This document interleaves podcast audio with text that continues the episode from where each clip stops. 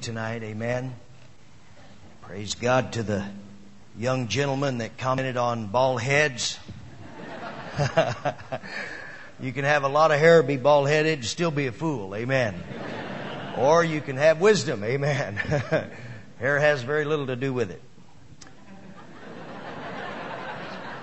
Someone said there's no fool like an old fool. Amen. He's had a lot of experience. Uh, if you have your Bible tonight, Matthew chapter 25, and uh, I want to preach out of a text that I, I pondered uh, for a number of months actually. And uh, the beginning night of this Bible conference, uh, we have before us an unprecedented opportunity. That opportunity is to advance the kingdom of God. Um, possibly like no generation that's ever lived on planet Earth. We are wealthier as Christians by far than any generation that ever lived. We are more mobile. You can get onto an airplane in a matter of hours, be anywhere basically on planet Earth. We have the internet. We have the ability to communicate. There are more sinners tonight than ever lives. We've topped six billion people. Sinners are everywhere. There's a harvest that's beyond number. And as you begin to think about these terms, I wonder like the scripture says, if we have not been brought to the kingdom for such a time as this. That God in His wisdom has birthed our fellowship, nurtured us along, cultivated us, taught us, inspired us, until we have come to the kingdom for this moment. An article recently that was mailed to Pastor Mitchell. Dear Pastor Mitchell,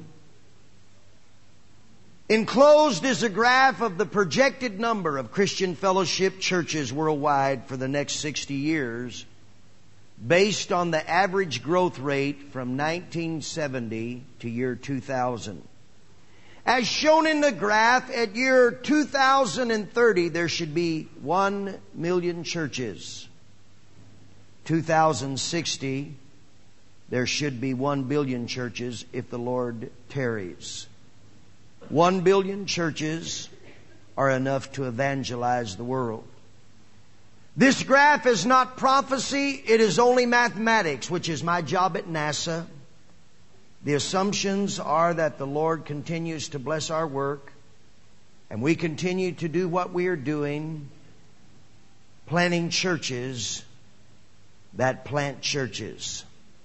Sincerely, Robert C. Costin, NASA. Tonight, as we are here, with all of this information, with these statistics, with the opportunity, yet there is an enemy that must be overcome. Or we will never step into that kind of destiny. And not only that, one day, if we're not careful, we'll look back with tears in our eyes at what possibly might have been. I want to focus tonight on this enemy and a sermon I've entitled, Have You Buried Your Talent? Matthew 25, verse 14, and I want to pick a few verses through this familiar portion of Scripture. For the kingdom of heaven is like a man traveling to a far country who called his servants and delivered his goods to them. To one he gave five talents, to another two, to another one. To each according to his own ability. And immediately he went on a journey. Then he who had received the five talents went, traded them, made another five. Likewise, he who had received two gained two more also. But he who had received the one went and dug in the ground and hid his Lord's money. After a long time, the Lord of those servants came and settled accounts with them. So he who had received five talents came, brought five other talents, saying, Lord, you delivered to me five. Look, I've gained five more besides them. The Lord said to him, Well done, good and faithful servant. You were faithful over a few things. I will make you ruler over many things. Enter into the joy of your Lord. He also had received two talents, came and said, Lord, you delivered to me two. Look, I've gained two more talents besides them. His Lord said to him, Well done, good and faithful servant. You have been faithful over a few things. I will now make you ruler over many things. Enter into the joy of your Lord. Then he who had received the one talent came and said, Lord, I knew you to be a hard man, reaping where you have not sown, gathering where you have not scattered seed. And I was afraid, and I went and hid your talent in the ground. Look, there you have what is yours.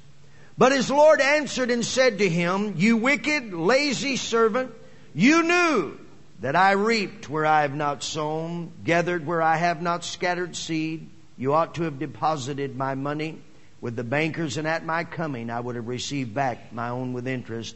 Therefore take the talent from him, give it to him who has ten. For to everyone who has, more will be given. He who has abundance, but from him who does not have, even what he has will be taken away. Cast the unprofitable servant into outer darkness. There will be weeping, gnashing of teeth. Father, tonight we come by the blood of Jesus Christ. God, we ask your grace in this place. We feel divine appointment tonight. I pray, God, that every man, every woman in this place would step into their destiny. God, I pray the blessing of your fruitfulness upon us. God, let us look into our own hearts. Let us search our own motives and ambitions tonight. God, that you might have your way and your will in this people. God, give them nations. Give us the grace to turn our generation to the living God. I pray in Jesus' name. Amen. Have you buried your talent? In this text, the Bible declares that God gives a talent. Now, this is the nature of God's kingdom this evening. This is a revelation of the heart of the living God. This is true from the first man that was created in God's likeness and in his image. God formed Adam, but he didn't just form him from the dust. He made a deposit into this man. He breathed into him of himself, and Adam became a living soul. This climaxed on the cross. That familiar verse, God so loved the world that he gave his only begotten son. There's not a saved person in this place that God has not made precious deposits into your life.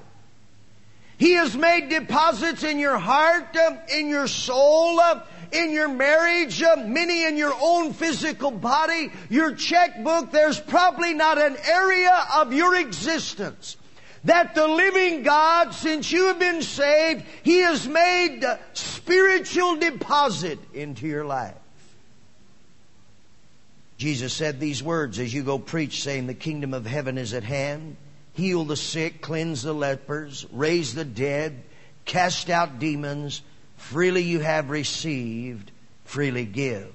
The apostle Paul says, Now we have not received the spirit of the world, the spirit, but the spirit who is from God, that we might know the things that have been freely given to us by God. And so the truth is tonight um, that sin bankrupts uh, the human soul. Um, the moment you begin to sin, um, things were stolen, some things were broken, others begin to decay.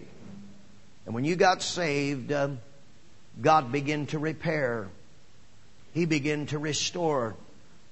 He began to replace some things He removed, other things He released. But the truth is tonight, there's not a one of us here that are born again that God has not made rich deposits into your life of, of that which came from His substance and His kingdom. Jesus declared his ministry God has sent me to bind up the brokenhearted, set at liberty them that are bruised, open prison doors to those that are bound, and recovering of sight to the blind. And so this is a bottom line foundation um, of the kingdom of God that God has given to you that which you could never give yourself.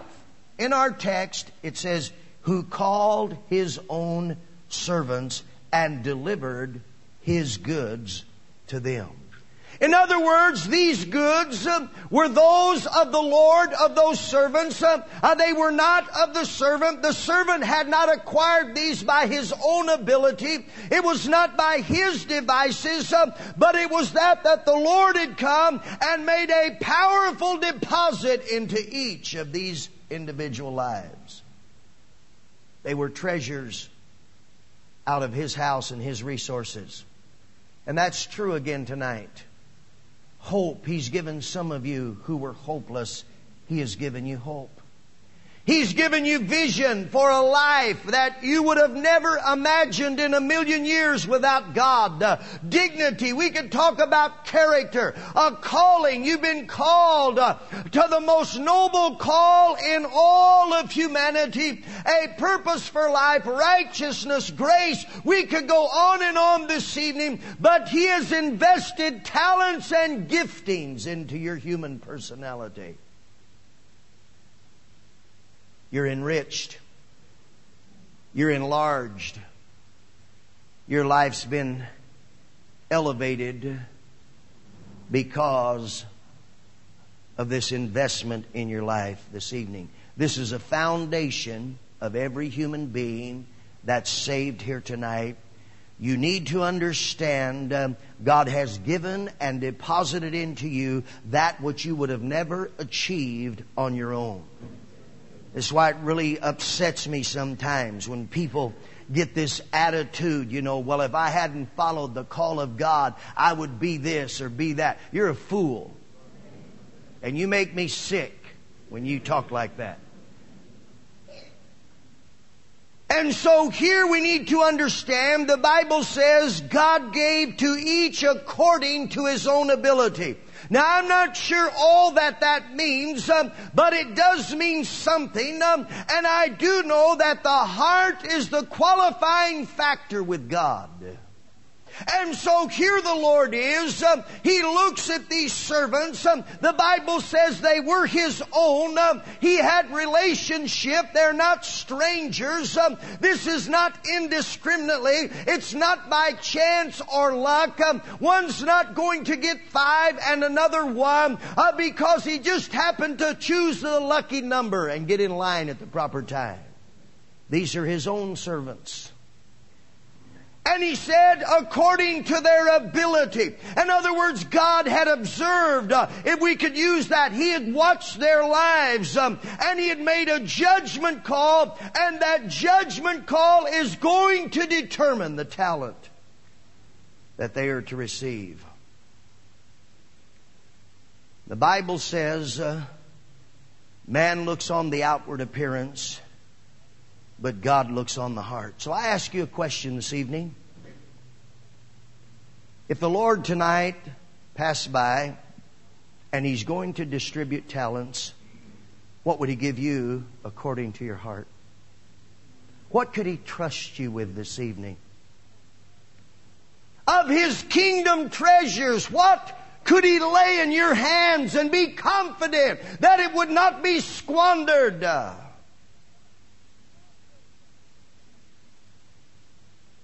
Because that's part of what conference is all about.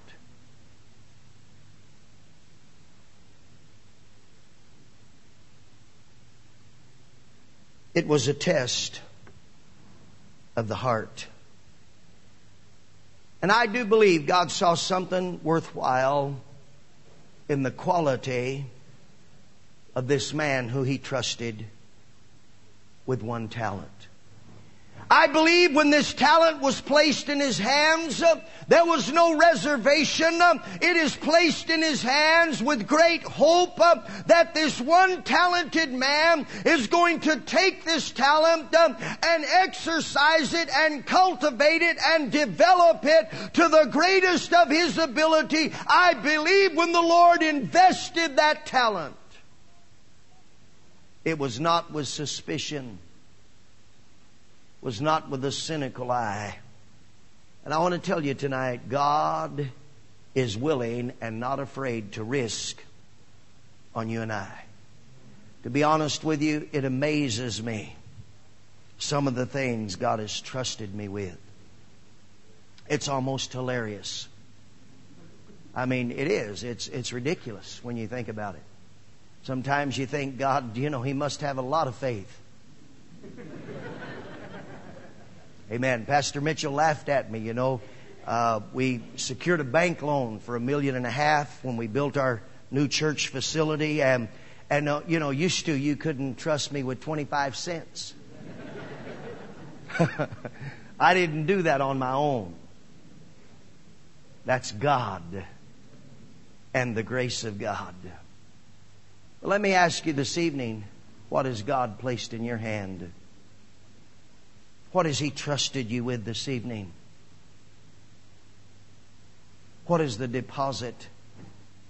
What has He placed under your influence? He's left it in your care.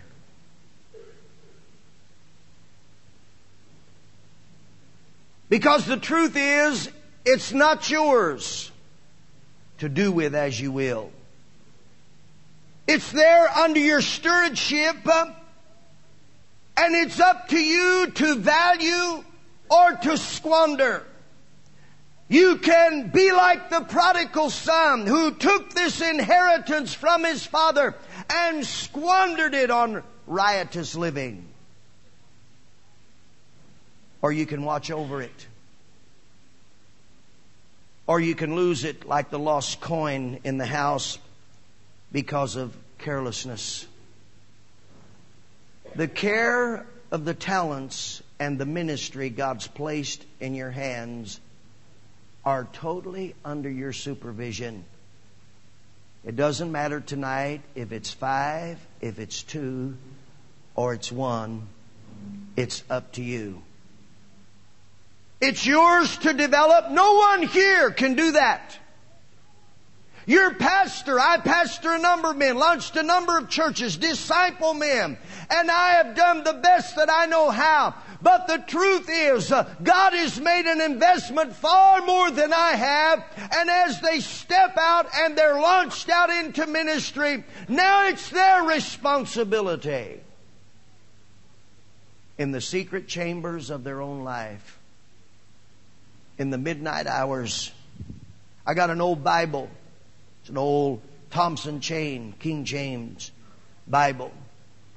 And uh, one of the first, not the first Bible, my wife's grandfather had given her a Bible, and that was my first Bible, but this was really my first preaching Bible. And when I first went into the ministry, and every once in a while I just pull it out, and every page is highlighted, underlined.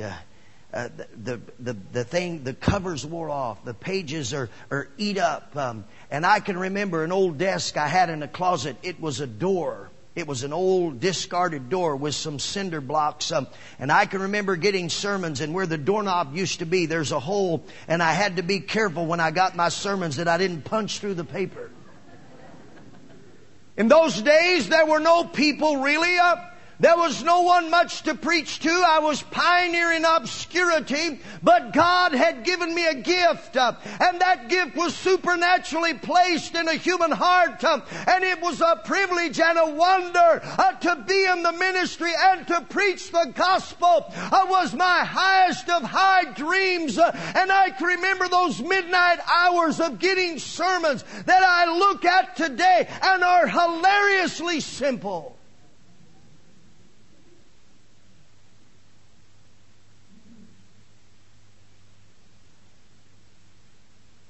But I was developing the talent that half quarter talent that God had trusted me with. You have a young man in your nation, Thorpe is his name. Got two gold medals, I understand now. Caught a little bit of it the other day. Some of the stats. He's, he wears a size 17 shoe. He's already got flippers. His hands are like paddles. Pastor Vickery was sharing with me, they did some statistics, and if you were going to build a swimming machine, you would build it like him. But you know, all of that means nothing if you don't train and prepare and work and cultivate. There's a lot of kids with big feet, and all they are is embarrassed.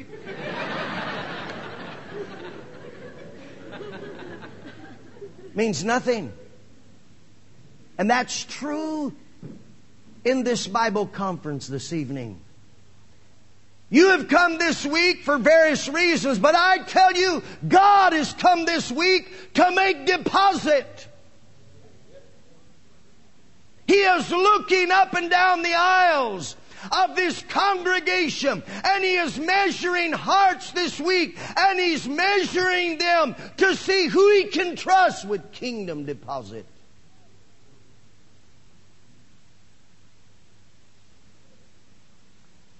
So, understanding that, why would a man bury God's talents?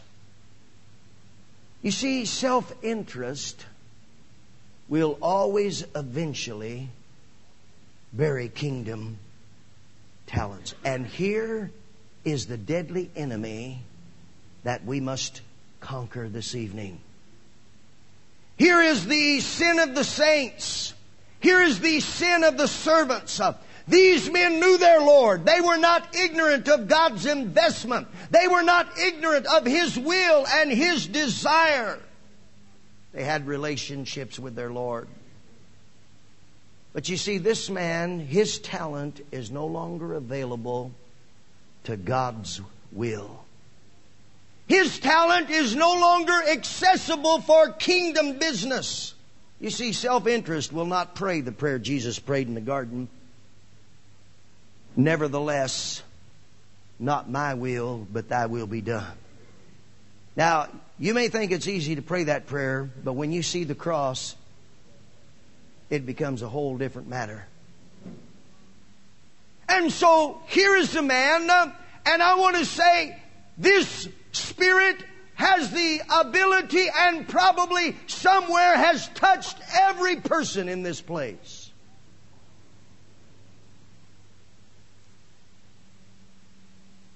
Perhaps he doesn't want to be bothered with the responsibility of this talent. I've got my own life to live. I've got my own agenda, my own interest, my own pleasures, my own plans. Uh, my own dreams. I don't want to be bothered. God, I, you give me this talent. You see something in me evidently, but something begins to twist in this man's heart. And he buries God's talent in the grave of his own interest. I've seen men and women after God made kingdom investment in them, I've seen them take that investment and instead of making it available for ministry, for service for God, they begin to use it totally to pursue their own career, their own financial gain, their own purposes in the earth.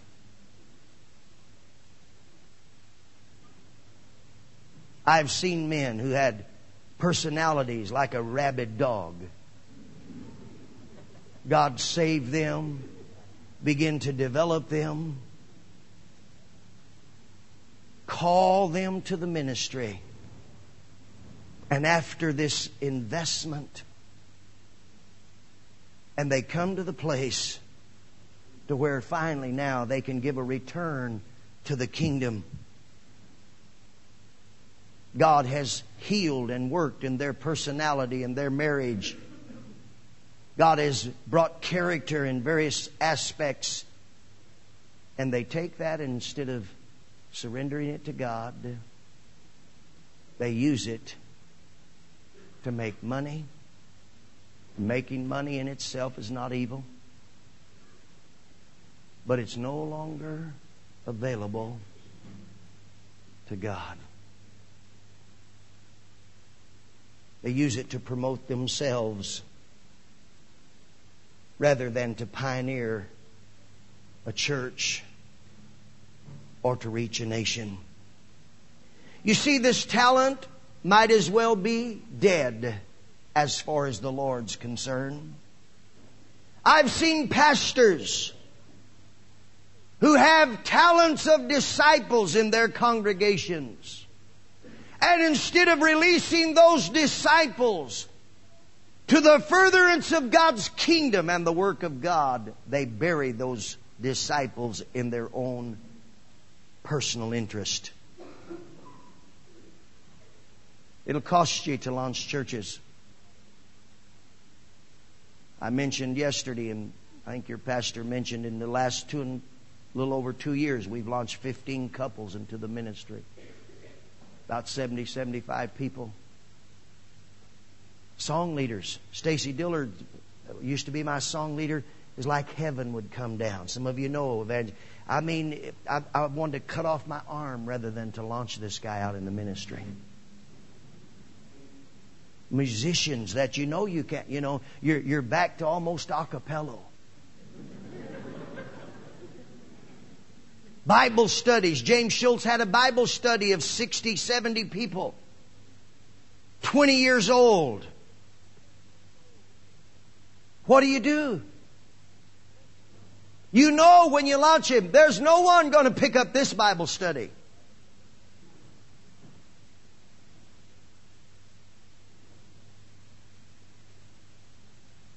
Talents buried under your own interest. But the Bible says after a long time, you see, self interest is not normally the problem of the short term. Self interest is not a problem when there's nothing to be interested in. It's not normally the young disciple, but it says after a long time. I don't know how long, but years have come and gone. And now the Lord shows up. Now you've got some ministry. Now you've got resources. Now you've got assets. Um, pastor, now things have been placed into your hands.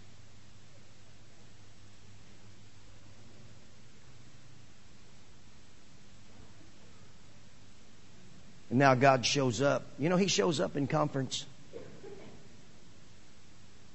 And nothing changes. Doesn't matter if you got a big church, a little church, a lot of resources, finances, um, or nickel and dime. It's the same. God shows up and He'll press you to the wall. I've been in Prescott Conference before, and God said, Give it all. Thousands and thousands of dollars. You worked and labored to store. God said, Give it all. I have need of it. I've been in conference before and Larry Mitchell, some of you pastors in Africa know Larry Mitchell. Uh, Pastor Mitchell comes to me. He says, We've got an opportunity in Kitwe, Zambia. He says, What about Larry and Mona? I had other plans for Larry and Mona. And I go to Larry and I mention it and he begins to weep and tears run and drip off of his chin. He said, Pastor, two, three days ago, I was in prayer and God spoke to me about Africa. He spoke to me about Zambia. He confirmed it. He says, I can't believe. And here is the divine working of God. But self-interest will always miss this. He goes there and the church has exploded. Some 250 up to I don't know, eight, 850. We had an outreach team there some time ago. Roy was on staff. He took a team of our people over there. They, we rented a bus. We're going to take these people on outreach to one of the baby churches, and they couldn't all get on the bus, so they had a big fight. What a wonderful problem. They're, they're boosting them up through the windows. They're, they're elbowing. Their old ladies are kicking one another, man. And we're, we're getting on this bus, man. We're going on outreach. And the only way he could stop the fight was he had to say, hey, hey, we'll get another bus tomorrow. You don't go today, you can go tomorrow.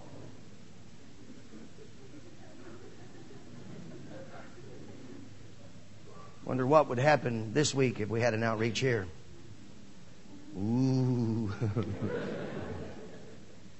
but the Bible says after a long time.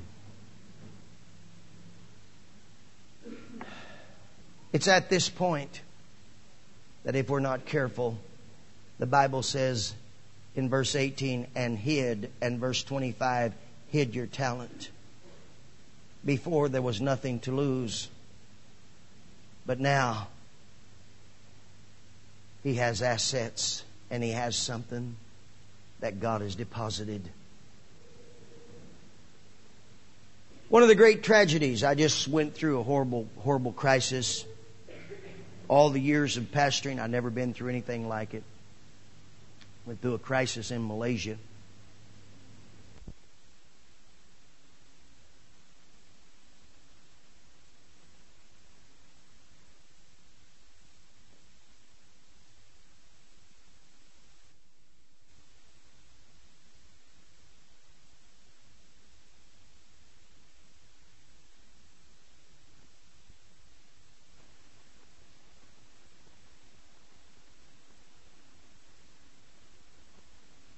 And that's where this sermon came from, by the way. The, the agony of that crisis was not just the difficulty of a, of a couple that you've invested and worked with for 10 years of, of them totally turning. And, and I won't go into all of that. But the tragedy is now there's a congregation that has finally come to the place, some 200 plus people, their resources that now impact could be made in Asia. I remember I pioneered the work. I remember when there was, uh, you know, 10 of us there.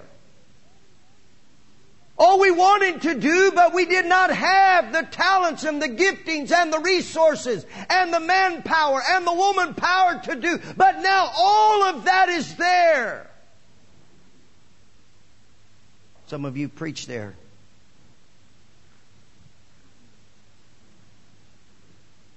And at that moment, when after years of labor and the workings of God, and many, many men, many men from this place invested sermons and life and relationship, and it finally comes to the place where it can make impact.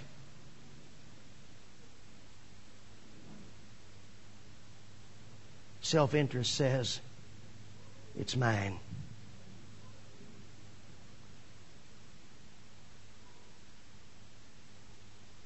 Let's build a tower make a name for ourselves. Most of us aren't as honest as this man with the one talent. Most of us try to camouflage our self interest with some kind of accommodating theology. We're like Judas when the woman broke this alabaster box upon Jesus. He didn't just come out and said, You know what? I'm covetous and greedy. I'd really like to have that for myself. But he created a theology, says, Oh man, we could have done a lot for the poor with this. But John records, huh, You could care less about the poor. We know you. You held the bag. Let me ask you this evening because what I'm talking about is men who would never commit adultery, men who pray, men who in so many areas of their life they reflect the glory of God, and yet this seed, the Bible doesn't say this man was an evil man. It doesn't say he beat other servants. up. It doesn't say he was a thief in that, uh, in that nature of a thief, but it says simply that he buried what God had invested in him. And this is the sin of the servants of the Lord. Somewhere, sometime, God will settle accounts with you. The Bible says after a long time, the Lord uh, of those servants came and settled the accounts. Unannounced, there's no warning. No doubt it was the least he, time he expected it. It's a long time. He's forgotten maybe even who gave him the talent. He's living life under his own self deception. His conscience has faded concerning this buried talent. It hardly bothers him anymore. But there comes a time, and I believe when the Lord came, listen to me carefully, when He came to bring into account these men, He did not come uh, with a heart to, I'm going to judge you and cast you into outer darkness. But he came. Uh, yes, he's going to make a judgment call, but think about it. That judgment call is to promote. He wants to bestow more. He wants the man with five to have five more. The man with two who's been faithful with that which is least, he's going to promote. Uh, he's going to add to that previous investment. And you know, many times at conference, it's amazing God shows up to settle accounts. And He comes this week, and He comes once again to measure hearts because He wants to deposit again what you cannot deposit for yourself.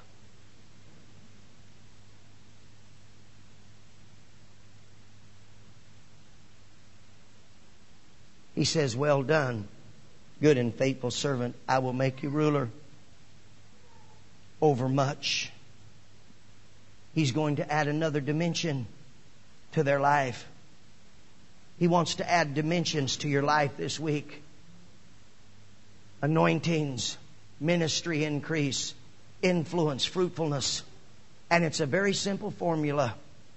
If you've been faithful over what God has given you in the past, it will determine your increase in the future. Some time ago, a man asked me, and I was asked this question in a couple of places, and so it began to really, I had never really been asked this question much, but uh, they asked me, said, Pastor Campbell, was there any definite times when God just enlarged your heart or your life?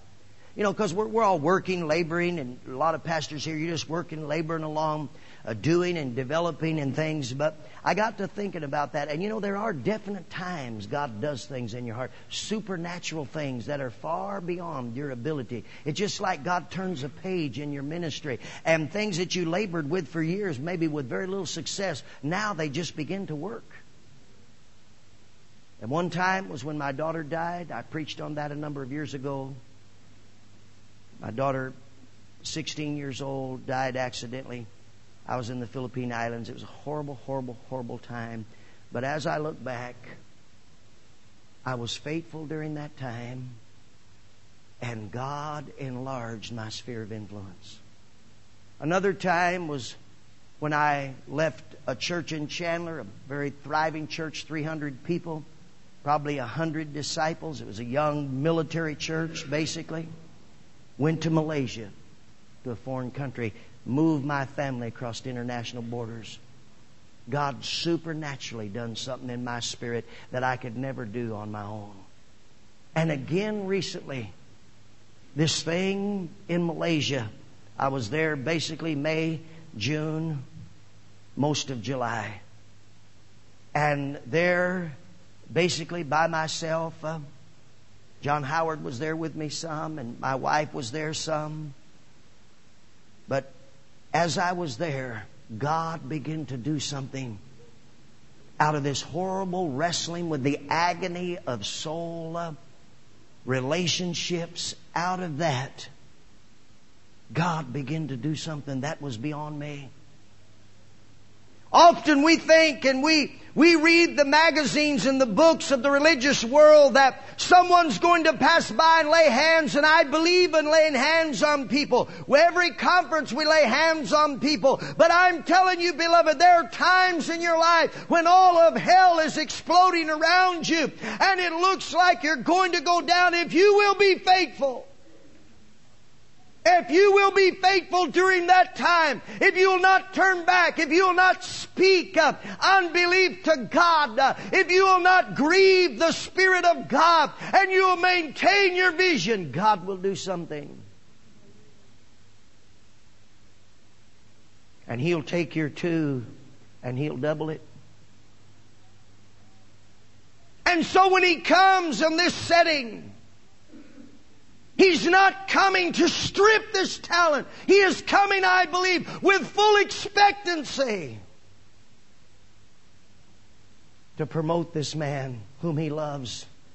He would have not given the talent to him if he hadn't had a heart for him.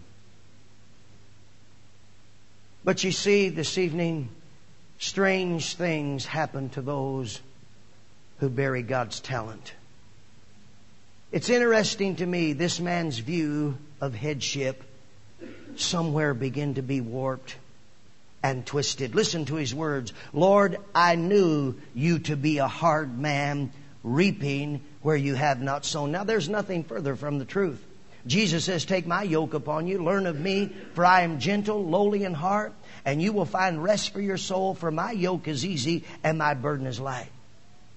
But you see, a man or a woman that bury God's talent, they have this incredible ability to justify it. And the way they justify it, they have to discredit headship.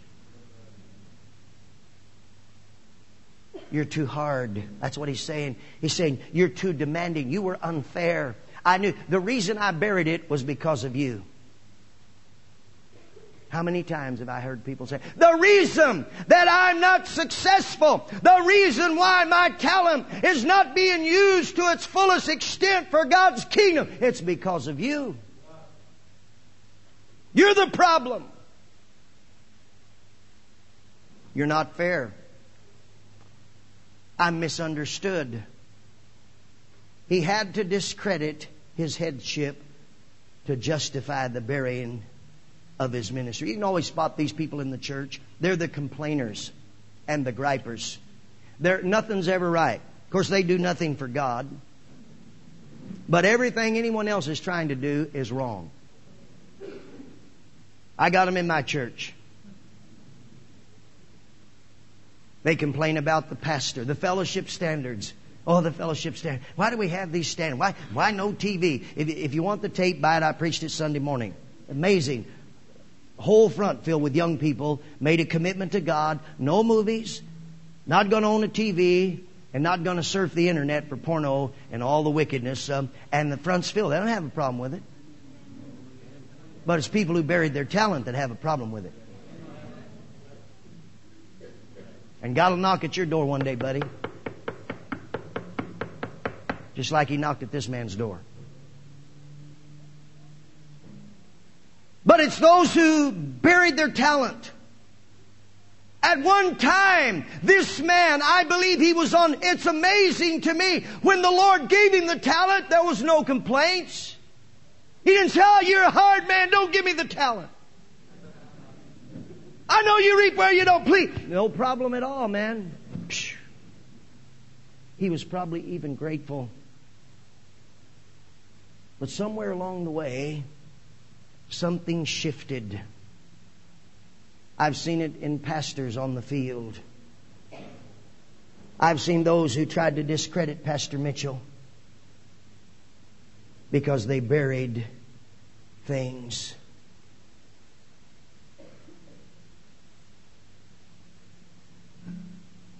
It's interesting. He doesn't say anything about his mates. He doesn't say to the man who had five talents or two talents, You hard. I'm afraid of you. But it's the one who knows where your talent came from And more than that, it's the one who can bring you into accountability for your buried talent that always has to be discredited. See, the one with the five, he didn't come over and say, hey, you buried your talent. But it was the one who knew where the talent, the one who had made the investment, the one who had placed it in his hands, the one that knew where it came from and had the spiritual authority to hold him accountable. That he had to discredit. It's interesting, he said, and I was afraid. He became paranoid of those who could expose his buried talents.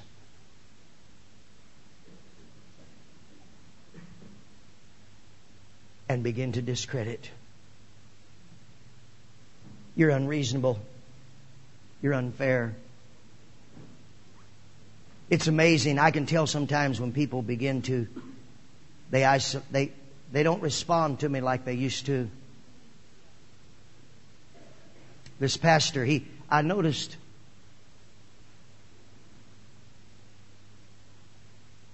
just little things. They become paranoid of those who can bring them into accountability for what's been placed in their hands.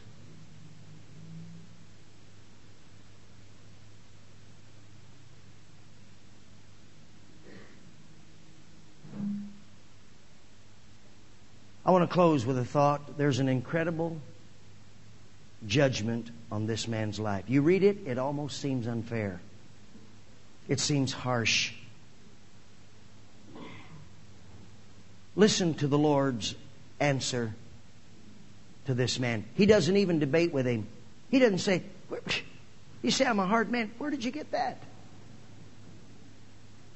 You say I'm unfair and I reap. He didn't even debate with him. He said, You wicked, lazy servant, you knew. You knew. Take it from him, give to another, cast the unprofitable servant into outer darkness, weeping, gnashing of teeth. You say, Lord, wait a minute. All he did was bury a talent. I mean, he's just a little afraid. Why this harsh judgment? Why? I mean, I can see the Lord just give me that talent. How dare outer darkness, weeping, break his teeth off. Here, you got ten. Here's another one. I mean, if you're observing this, you think, man, that, that doesn't seem fair. I mean, he did, like I said earlier, he, he didn't take it and say, hey, man, where's the whores? I got a talent here. Where's Las Vegas? I mean, he gave back. He says, look, here it is. It's yours back.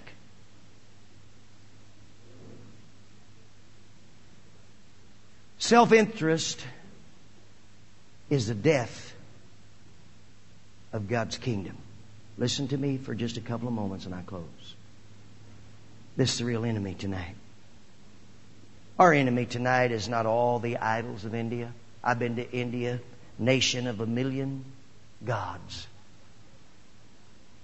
We could talk tonight about the crime on the streets and the crack and the cocaine and we could talk about AIDS and we could, but you know that's not the real, the, that's not going to stop you and I from winning the world for Jesus. You know what's going to stop us? Is sitting right here tonight. It's people all across this assembly tonight with one talent or two talents or however many you may have, and it's no longer available to God. Because it's the inside job that rips the heart out of the kingdom. It's the Judas factor. It's the Balaam factor. It's the Korah factor. It's the Esau factor. It's not those out there. But it's those in here. who somewhere along the way have made a decision that my life is no longer available to the will of God. And God views that as wicked. You wicked man. We normally don't associate this man with wickedness. The wickedness is twofold. It's lost opportunity.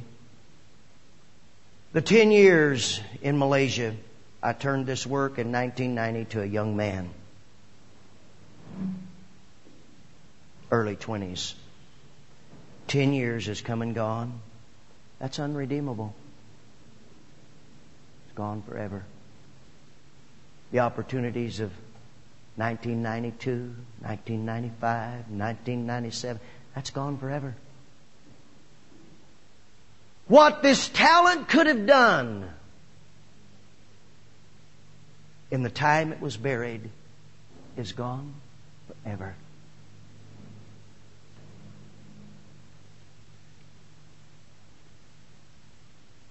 The disciples, churches that could have been planted, the destinies that could have been changed.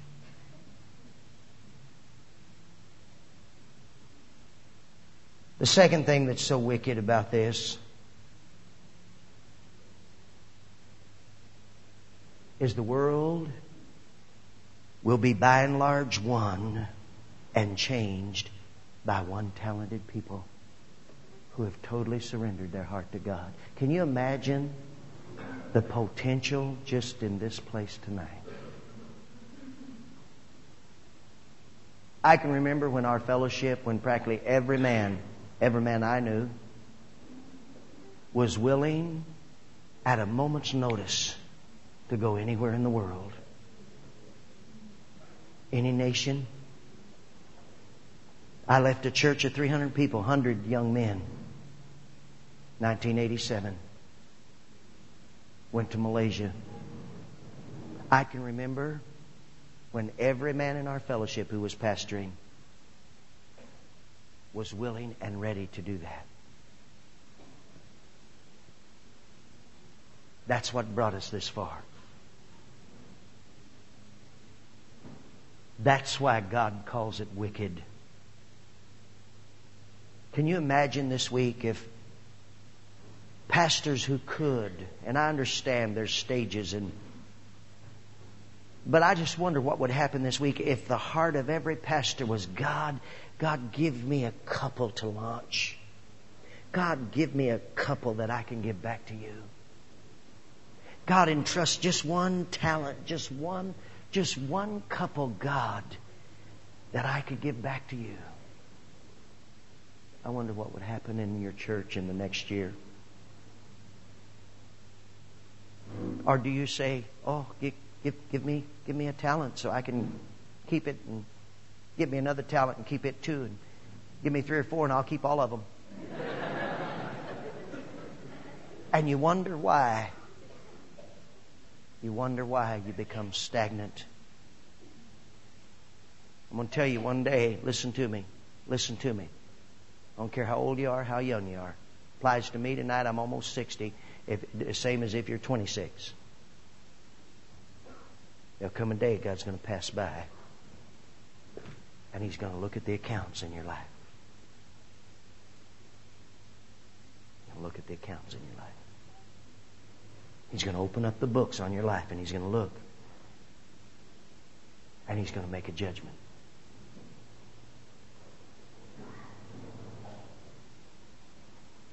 What would be His judgment on your life this evening? Would it be well done? Good and faithful, I want to lift you into another dimension.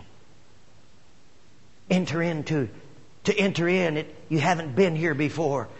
You've not walked in this arena of my blessing and grace. Enter into another dimension. Or would it be? Can't trust you with it anymore.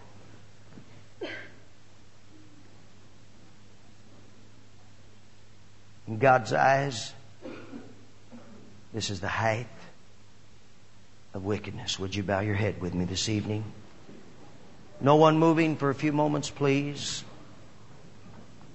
Heads bowed in reverence to what God wants to do.